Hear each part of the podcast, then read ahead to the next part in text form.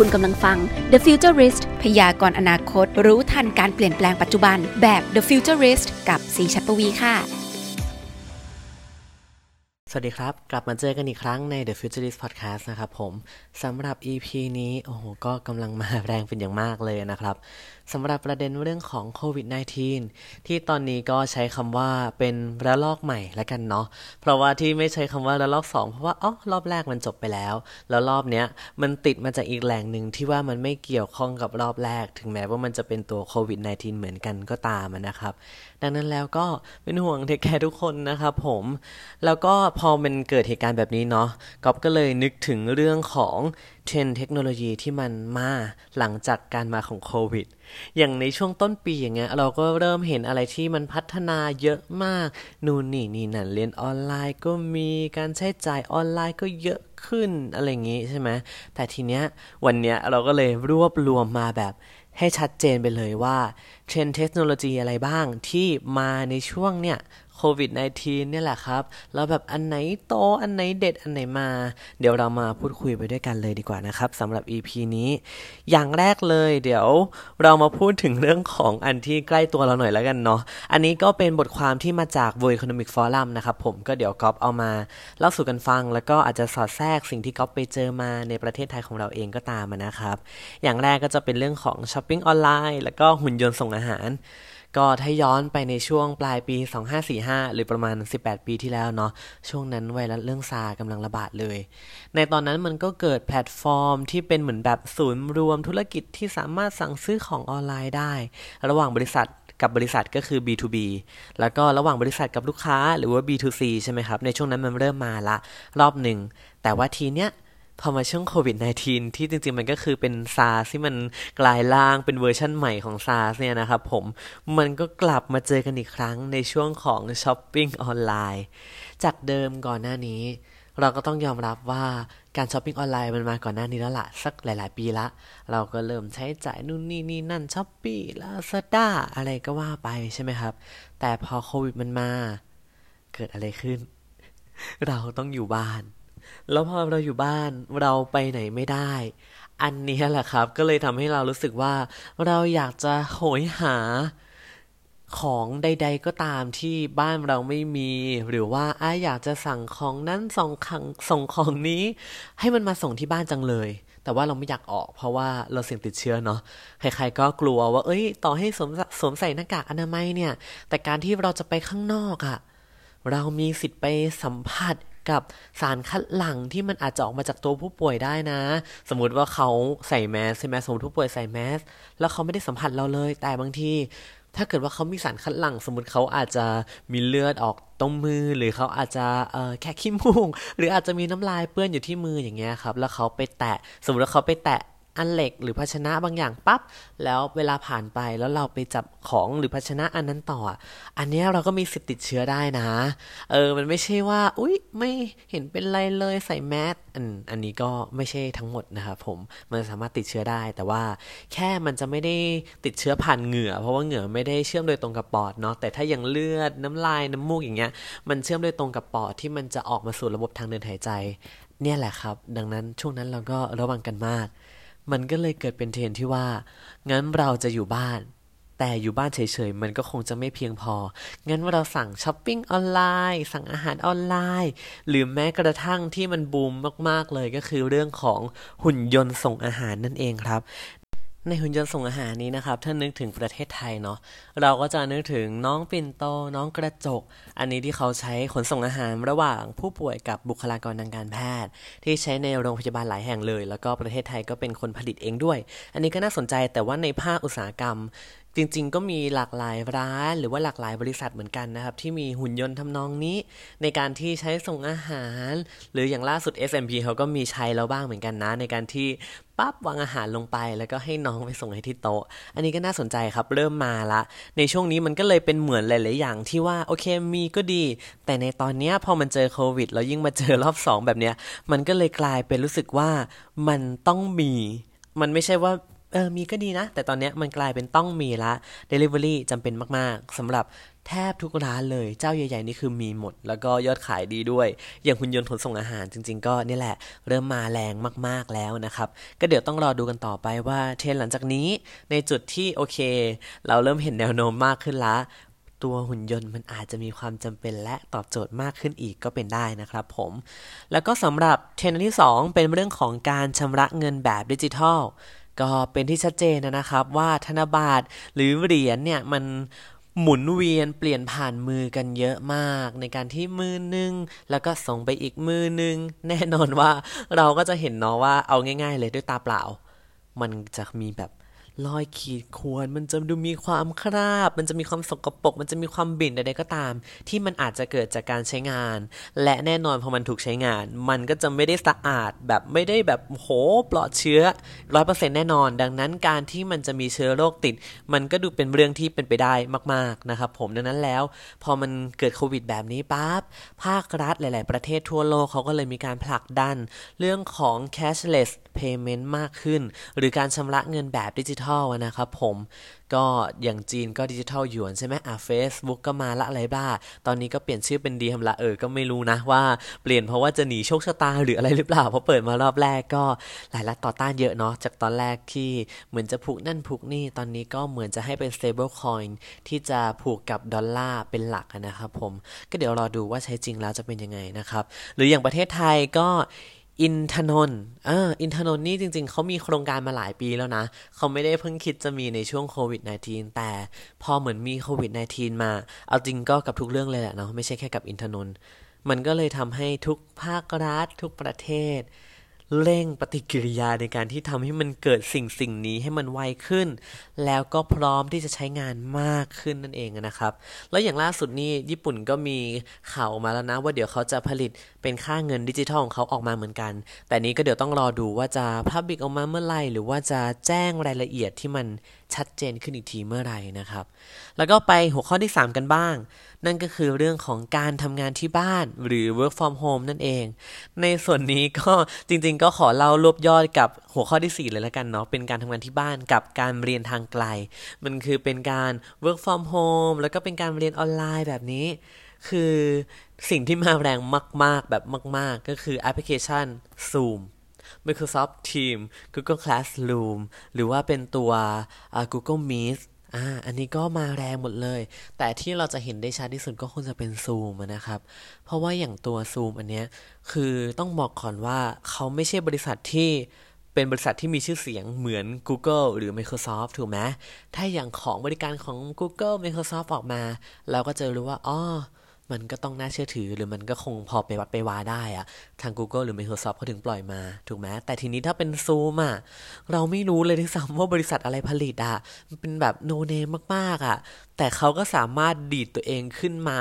ทยานให้แบบคนทั่วโลกรู้จักได้ในช่วงโควิด -19 นี้ อันนี้ก็ค่อนข้างน่าชื่นชมมาก ๆ เลยนะครับ มันก็เลยเหมือนการทำให้ทุกบริษัททั่วโลก เข้าถึงเครือข่ายในการที่สามารถทำงานออนไลน์ ประชุมออนไลน์ได้มากขึ้น แถมยังเน้นย้ำเรื่องของความปลอดภัยด้วยเนาะถึงแม้ว่ามันอาจจะมีเรื่องความปลอดภัยที่อาจจะมีจุดบกพร่องบ้าง ในบางครั้งหรือในบางจุด แต่สุดท้ายเขาก็สามารถออกมาแก้นั่นแก้นี้กันได้บ้าง อันนี้ก็สำคัญ เพราะว่ายุคนี้มันจะมีแค่เรื่องความสะดวกสบายอย่างเดียวไม่ได้ มันต้องมาพร้อมหรือควบคู่กับเรื่องความปลอดภัยด้วยนั่นเองนะครับ ซึ่งอย่างทางด้านการเรียนออนไลน์ใช่ไหมครับ มันก็จะไม่ใช่มีแค่ตัวของแบบเหมือน video conference เหมือนของทำงานเนาะถ้าอย่างทำงานจริงมันก็จะมีพวก Trello หรือว่าจะมีพวกแอปพลิเคชันที่คอย organize หรือว่าจัดระเบียบของบริษัทให้มันดีขึ้นใช่ไหม แต่ทางฝั่งของการเรียนเนี่ย มันจะมีเทคโนโลยีอื่น ๆ ออกมาด้วย เช่น การเรียนเสมือนเป็นแบบ virtual reality เป็นแบบ VR เนาะ หรือว่าเป็น augmented reality หรือว่า AR แล้วก็มีเรื่องของภาพสามมิติ มีอย่างของแบบครูหุ่นยนต์ก็มีนะ ที่แบบเอาไว้คอยสังเกตการนักเรียน ตรวจจับความเข้าใจของนักเรียนได้เลยง่ายมากนะครับผม หรืออย่างที่เราก็จะเพิ่งเห็นกันไปในช่วงนี้มันก็จะเป็นในเรื่องของที่ว่าเอาไอ้พวก iPad อย่างเงี้ยครับ มาใช้ในการเรียนได้เลยสมมติว่าห้องหนึ่งก็มี iPad กันคนละเครื่อง หรือ 2 คนต่อเครื่อง อะไรก็ตามแต่แล้วทีเนี้ย ครูเขาก็จะให้นักเรียนเข้าแอปพลิเคชันในการที่เหมือนเป็นตัวแอปในการที่เห็นหัวใจ แบบเหมือนจะมาสอนผ่าตัดหัวใจอะ่ะ แล้วแบบเนี้ยให้นักเรียนลองสำรวจหัวใจผ่านแอปพลิเคชันก่อน คอยดูว่าถ้าผ่าแบบนี้แล้วมันยังไงมันได้ไหมหรือว่าถ้าผ่าแล้วมันจะเกิดเอฟเฟกอะไรขึ้น ตัวนี้นักเรียนก็จะค่อนข้างสนุกกับมันมากๆ อันนี้ผมได้ไปดูที่สถาบันการจัดการปัญญาภิวัฒน์นะครับ อันนี้คือเขาเป็นเหมือนโรงเรียนที่ได้รับรางวัลความโดดเด่นจาก Apple ด้วยนะเอออันนี้ก็น่าสนใจมากเคยลงสกู๊ปของตัว Daily City ไปแล้วด้วย ไปตามดูกันได้นะครับ น่าสนใจแล้วทีนี้พอครูเขาเหมือนให้นักเรียนลองผ่าตัดแล้วใช่ไหมก็ผ่าตัดทำความเข้าใจปุ๊บพอเสร็จ ทีนี้ก็ค่อยไปลองผ่าตัดจริง อืมใช้มีดกับหัวใจจริง ๆ เลย แล้วคราวนี้ เขาก็จะได้สัมผัสไปละว่าแบบวอร์ชวลเป็นยังไง มันผ่าตัดประมาณนี้ เป็นเส้นเลือดประมาณนี้ ห้องหัวใจประมาณนี้ พอผ่าตัดจริง เขาดูทำกันแบบดูไวมากเลยนะ อันนี้นึกภาพตัวเองไปสมัยก่อนที่แบบเรียนวิชาวิทยาศาสตร์เนาะ เวลาผ่าตัดหัวใจนี่คือแบบ เอาจริง ๆ คือผมแทบจะดูไม่ออกว่า ในหนังสือเรียนเป็นแบบนี้ แล้วพอผ่าตัดจริง ๆ มันจะเป็นยังไง เออ ก็เป็นแบบตามภาษาเด็กที่อาจจะไม่ได้เชี่ยวชาญวิทยาศาสตร์ หรือว่าชีววิทยาขนาดนั้น พอมีอันเนี้ย ก็เลยทำให้ค่อนข้างเห็นชัดว่านักเรียนในห้อง ดูแบบดูคล่องมากดูเหมือนเคยผ่าตัดกันมาหลายครั้งแล้ว แต่จริงคือเป็นครั้งแรกของเขา เออ อันนี้ก็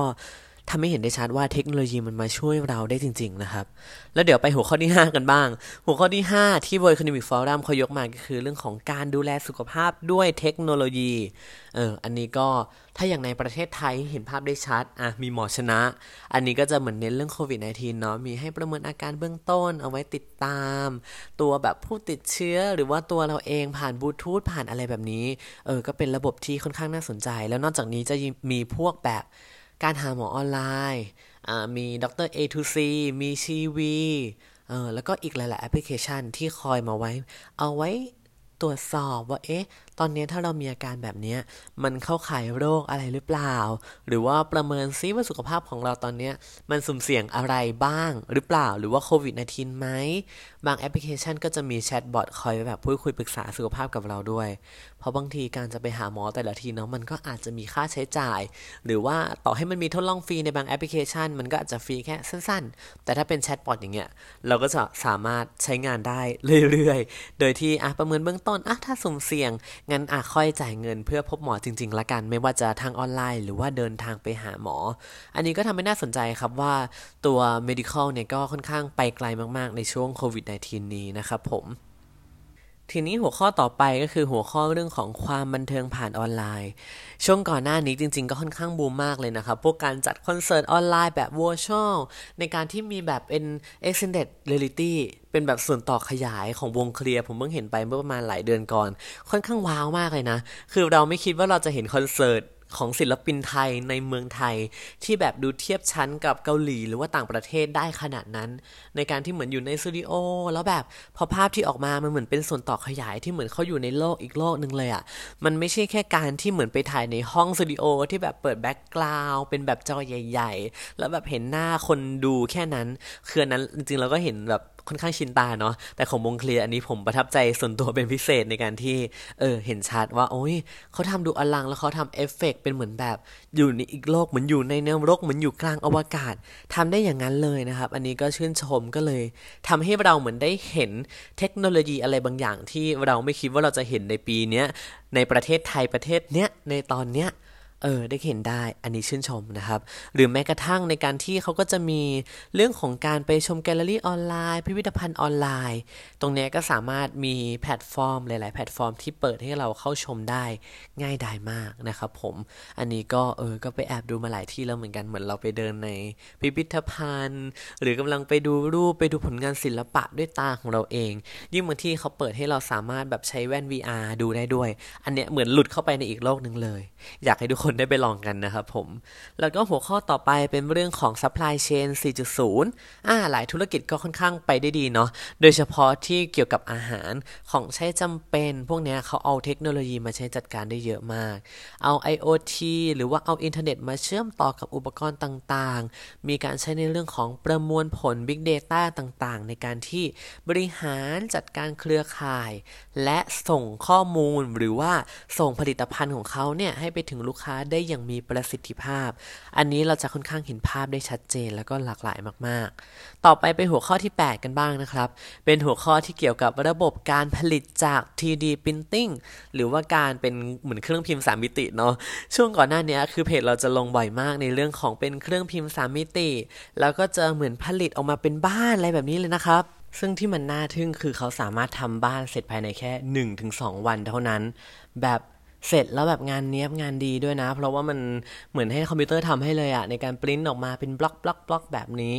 ค่อนข้างน่าทึ่งแล้วก็เร็วมากๆนะครับผมซึ่งในอนาคตก็ดูน่าสนใจต่อว่าเทคโนโลยีการสร้างบ้านในโลกนี้มันจะมีการเปลี่ยนแปลงหรือพัฒนาไปในทิศทางไหนได้บ้าง โดยที่เราอาจจะไม่ต้องรอในการที่สร้างบ้านเป็นเดือนแล้วก็ได้เราจะแค่วันสองวันหรือว่าอะ หนึ่งอาทิตย์หนึ่งเสร็จเลยทั้งหลังก็อาจจะเป็นไปได้เหมือนกันนะครับ และสำหรับตัวต่อไปจะเป็นข้อ 9 เนาะเรื่องของโดรนแล้วก็หุ่นยนต์ ก็ในช่วงโรคระบาดนี้นะครับ เราก็เลยไม่จำเป็นต้องสัมผัสกันมาก หุ่นยนต์ก็เลยเป็นตัวเลือกแรก ๆ ที่ขึ้นมา ดังนั้นแล้ว เรื่องของโดรนใช้ในการทำนั่นทำนี่ก็เริ่มเห็นเยอะขึ้น หุ่นยนต์ก็เช่นกันนะครับผมอย่างหุ่นยนต์ที่ผมเพิ่งไปงานเมื่อไม่นานมานี้นะครับ ก็คือตัวเป็นหุ่นยนต์ที่เอาไว้คอยพูดกับเรา คอยเหมือนสั่งการได้วิดีโอคอลได้ด้วย เป็นหุ่นยนต์น้องไข่ต้มเออหรือว่าจะมีตัวหุ่นยนต์ที่เป็น SR1 สำหรับที่ใช้ ตรวจสอบความปลอดภัย หรือว่าจะเอาไปเฝ้าบ้าน เฝ้าเป็นห้างสรรพสินค้า เฝ้าบริษัทของเรา อันนี้ก็คือได้มากดีมาก EP ที่แล้วเราเพิ่งพูดกันไปเองสามารถไปย้อนฟังกันได้นะครับผม หรือแม้กระทั่งตัวโดรนก่อนหน้านี้เราจะเห็นเหมือนแบบเป็นแบรนด์พิซซ่าใช่ไหมที่เขาใช้โดรนในการที่ขนส่งอาหารเอออันนั้นก็เป็นเป็นแอดที่น่าสนใจมากๆ ส่วนในการใช้งานจริงจริงมันก็จะติดข้อกฎหมายข้อบังคับหลายๆอย่างเนาะซึ่งอันนี้ก็ในอนาคตก็มีสิทธิ์ที่อาจจะปลดล็อก หรือว่าที่จะปรับเปลี่ยนหรือเพิ่มเติมอะไรได้บ้าง เพื่อทำให้เทคโนโลยีเหล่านี้สามารถใช้จริงได้มากขึ้นนะครับ และในข้อสุดท้ายเป็นเรื่องของการสื่อสารที่เร็ว แรงแล้วก็เสถียรด้วย 5G อันนี้จริง ๆ ทุกคนก็น่าจะคุ้นหูคุ้นตาหรือว่าเคยได้ยินกันมา หรือแม้กระทั่งรู้อยู่แล้วแหละเอาจริง ๆแล้วนะครับเพราะว่าตอนนี้โทรศัพท์มือถือ 5G นี่โอ้โห มาแรงมาก ถ้าใครเปิดตัวมือถือตอนนี้ถ้าไม่มี 5G นี่คือถือว่าเอามาก ดยเฉพาะพอ iPhone 5G มาปั๊บเท่านั้นแหละ โอ้โห ตลาด 5G นี่ค่อนข้างลุกเป็นไฟกันเลยทีเดียวนะครับ พัฒนาการสุขสนาน แล้วก็คนที่ได้ประโยชน์ที่สุดก็คือผู้บริโภคเนาะ เราก็จะสามารถใช้เครือข่ายอินเทอร์เน็ตที่รวดเร็วขึ้นได้เสถียรขึ้น มีความอะไรที่แบบ โอ้โห advance ขึ้นมาก ๆ แต่ในตอนนี้ก็ต้องบอกตามตรงนะครับว่าในประเทศไทย เราอาจจะยังไม่สามารถเห็นความต่างระหว่าง 5G กับ 4G ได้ขนาดนั้น เพราะว่าช่วงนี้มันก็เป็นช่วงเริ่มต้นนะนะครับ คือบางคนอาจจะขึ้นเป็น 5G นะ แบบอาจจะรองรับได้ทั้งตัวเครื่องทั้งตัวซิม หรือว่าตัวเครือข่าย แต่ว่าพอมันเริ่มต้นแบบเนี้ย มันก็จะไม่ได้เร็วมาก เพราะเขากำลังพัฒนา ตัวระบบเสาสัญญาณตัวคลื่นที่เขาก็เริ่มใช้มากขึ้น อย่างล่าสุดเนี่ยครับช่วงต้นปีเออช่วงปลายปีที่ผ่านมาเนี่ยนะครับเขาก็เพิ่งเนี่ยจดไปเข้ารับตัวสัญญาณ 700 เมกะเฮิรตซ์ที่เขาเอามาจากทีวีดิจิทัลกันไปนะครับ อย่าง d t แทอย่าง True อะก็ไปรับมาละ ทีเนี้ยก็คาดว่าเราน่าจะได้ใช้ 5G ที่มีประสิทธิภาพมากขึ้น อย่างน้อยก็ปี 2 ปีนี้ยังแบบเต็มประสิทธิภาพเลยนะครับผมก็เดี๋ยวไว้มารอดูนะครับและนี่ก็คือทั้งหมดของ TN Technology 10 10ที่ World Economic Forum เขาได้รวบรวมแล้วก็นำเสนอไว้นะครับ และ The Futurist Podcast อันนี้ก็เลยเอามา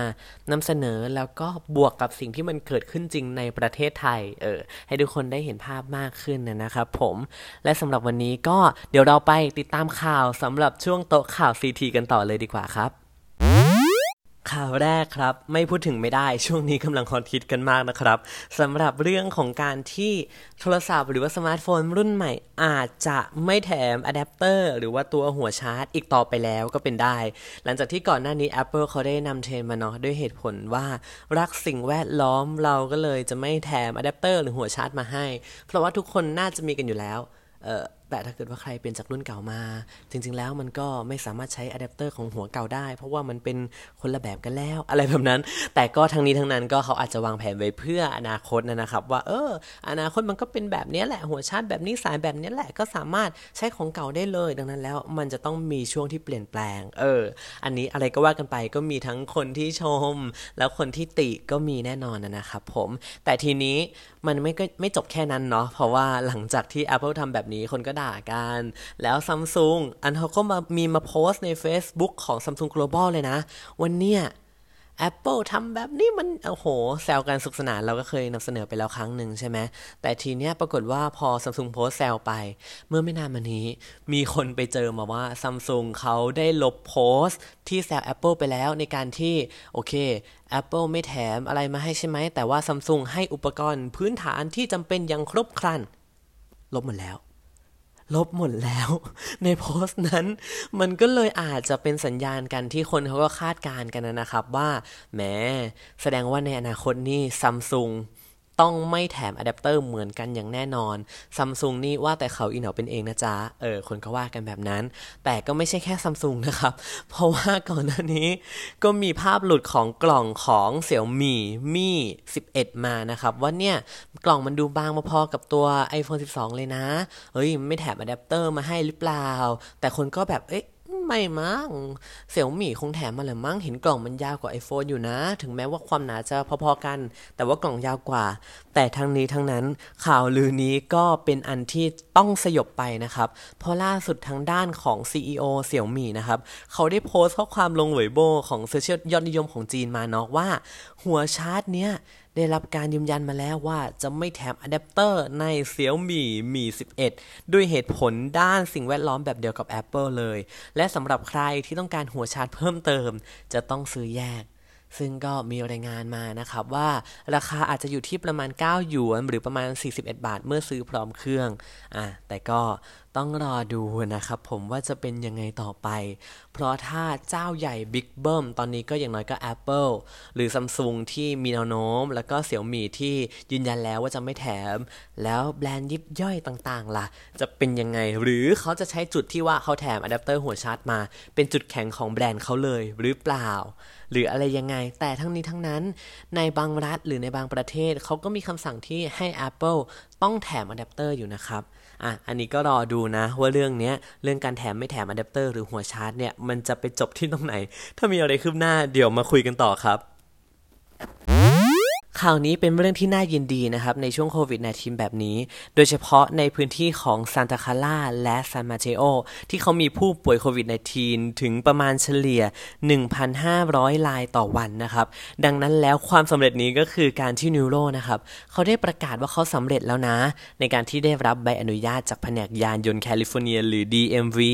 ที่ให้ขนส่งสินค้าได้เป็นครั้งแรกเลยนะครับผม ซึ่งเขาก็มีการเริ่มให้บริการขนส่งแบบไร้คนขับด้วยฟูงรถ Toyota Prius ไปแล้วในช่วงแรก แล้วหลังจากนั้นก็เดี๋ยวเขาก็จะมีการปล่อยให้บริการด้วยตัวรถยนต์ R2 ที่ออกแบบสำหรับคนส่งสินค้าโดยเฉพาะแล้ว โดยที่ใช้จำกัดความเร็วสูงสุดอยู่ที่ 25 ไมล์ต่อชั่วโมง หรือถ้าเปลี่ยนเป็นให้บ้านเราเข้าใจง่ายๆ ก็คือ 40 กิโลเมตรต่อชั่วโมงนั่นเองนะครับแล้วก็ถ้าในสภาพอากาศที่แบบโอ้โหลมดีท้องฟ้าแจ่มใส ก็สามารถวิ่งได้สูงสุดไม่เกิน 35 ไมล์ต่อชั่วโมง หรือประมาณ 56 กิโลเมตรต่อชั่วโมงนั่นเองครับผม ก็น่าดีใจนะครับ เพราะนี่ก็เป็นการได้รับ ใบอนุญาตการทดสอบรถยนต์ไร้คนขับอย่างเต็มรูปแบบสำหรับการขนส่งสินค้า เป็นรายที่ 2 ถัดจาก Waymo ของ Google และก่อนหน้า AutoX ของจีนด้วยซ้ำนะครับผม ก็ถือว่าดีนะครับ เพราะว่าบางทีการที่เขามีผู้ป่วยผู้ติดเชื้อเพิ่มขึ้นเฉลี่ยวันละ 1,500 รายต่อวันอย่างเงี้ย ถือว่าเยอะมาก ถ้าลดการสัมผัสได้ด้วยการที่มีรถ หรือมีตัวขนส่งแบบที่ไม่ต้องสัมผัสกันแบบเนี้ยน่าจะช่วยในเรื่องของการติดเชื้อโควิด -19 ได้อย่างดีเลยล่ะครับ และเดี๋ยวเรามาปิดท้ายกันด้วยเรื่องของ KFC Console หรือว่า KFC Gaming กันบ้าง ก็คือปกติเราจะรู้จักว่า KFC คือร้านขายไก่เออเคนตักกี้ใช่ไหมเออขายไก่กินอร่อยอร่อย แต่ทีนี้ครับ ในช่วงที่โซนี่มีการเปิดตัว PS5 ใหม่ ๆ มันจะมี Account ที่ชื่อว่า KFC Gaming เขาเคยมีการโพสต์ทวิตหรือว่ามีการทวิตโปรโมทเรื่องของแบบเครื่องเกม พร้อมอุ่นไก่ในตัว ตอนนั้นเหล่าบรรดาแฟนๆ KFC หรือว่าแฟนๆ เกมเมอร์ต่างๆ ก็โอ้สนุกขำขันดีเออ KFC ก็แซวๆไป แต่ทีนี้ปรากฏว่าผิดคาดครับ เพราะ KFC เขาเอาจริง เขามีการร่วมมือกับทาง Cooler Master ที่ทำเกมมิ่ง PC ให้พร้อม อุ่นไก่ได้ในตัวออกมาจริง ๆ ชื่อว่า KFC Console นะครับ คือเน้นว่าเป็นเครื่องแบบเหมือนลักษณะกลมๆนี่แหละเหมือนแบบเหมือนเป็น gaming กึ่งๆเตาอะไรทำนองนั้นนะครับ และเป็นเครื่องสีดำสวยงามมากนะฮะแล้วก็มีเหมือนแบบ ปีเป็นช่องสามารถดึงออกมาได้ แล้วใส่ไก่เข้าไปได้ แล้วก็ปิดเข้าไปได้ เออ สามารถอุ่นไก่ได้เลย ใช้ความร้อนที่หมุนเวียนภายในเครื่องเกมมิ่งนี้ได้เลยนะครับผม และไม่เท่านั้นเพราะว่าเขาไม่ได้มาแบบโอ้ยเป็นแค่เครื่องเล่นเกมแบบเบเบนะเพราะเขาสามารถเล่น 4K ได้ด้วย เออ นะครับ ใช้มาพร้อมกับ Intel NUC 9 Extreme ใช้ชิป Intel Core i9 Gen 9 เลยนะครับ การ์ดจอก็ใช้ของ Asus Mini ที่สับเปลี่ยนได้เป็นแบบ Hot Swap เออ แถมยังโฆษณาอีกว่ารองรับเรื่องของ VR เล่นเกมได้สูงสุดถึง 240 เฟรมเรท per second ส่งออกภาพ refresh rate สูงสุดถึง 240 Hz บนหน้าจอ 4K แล้วที่สำคัญก็มีช่องใส่ไก่ทอด ที่เรียกว่า Chicken Chamber สามารถอุ่นไก่ได้จริงด้วยนะครับผม แต่ทั้งนี้ทั้งนั้น KFC ยังไม่เปิดเผยราคา และก็วันวางจำหน่ายมานะครับ แต่จากสเปคและการ custom ให้มีช่องอุ่นไก่แบบนี้ก็น่าจะราคาไม่เบานะครับผม ใครที่เป็นแฟนไก่ทอด KFC แล้วมีกำลังทรัพย์พอเหมาะ แล้วก็เป็นสาย gaming ก็ติดตามข่าวกันนะครับ ไม่แน่ที่บ้านคุณก็อาจจะมีเครื่องอุ่นไก่ที่สามารถเล่นเกมได้เอ๊ะ หรือเป็นเครื่องเล่นเกมที่สามารถอุ่นไก่ได้ ก็สำหรับวันนี้นะครับ The Futurist Podcast ก็หอมปากหอมคอกันประมาณนี้แล้วกันนะครับผมคาดว่าใน EP นี้เราน่าจะเห็นอนาคต หรือน่าจะเห็นความเป็นไปในปัจจุบันที่อยู่ในเมืองไทยของเรากันมากขึ้นนะครับผมแล้วเดี๋ยวอาทิตย์หน้าเรามาเจอกันใหม่นะครับสำหรับใครที่อยากฟังย้อนหลังต่างๆ ก็สามารถติดตามได้เลยนะครับที่ c m ีเก Podcast ทุกช่องทาง Search ไปเลย Apple Music Spotify อะไรว่าไปหมดเลยนะครับ และสำหรับอาทิตย์หน้าเดี๋ยวมาเจอกันใหม่ วันนี้ไปก่อนครับ สวัสดีครับ และคุณสามารถกลับมาติดตามฟังพอดแคสต์ดีๆที่ช่วยพยากรณ์อนาคต รู้ทันการเปลี่ยนแปลงปัจจุบันแบบ The Futurist ให้ทะยานสู่โลกอนาคตได้อย่างก้าวหน้าและมั่นคงนะคะสำหรับวันนี้ สวัสดีค่ะ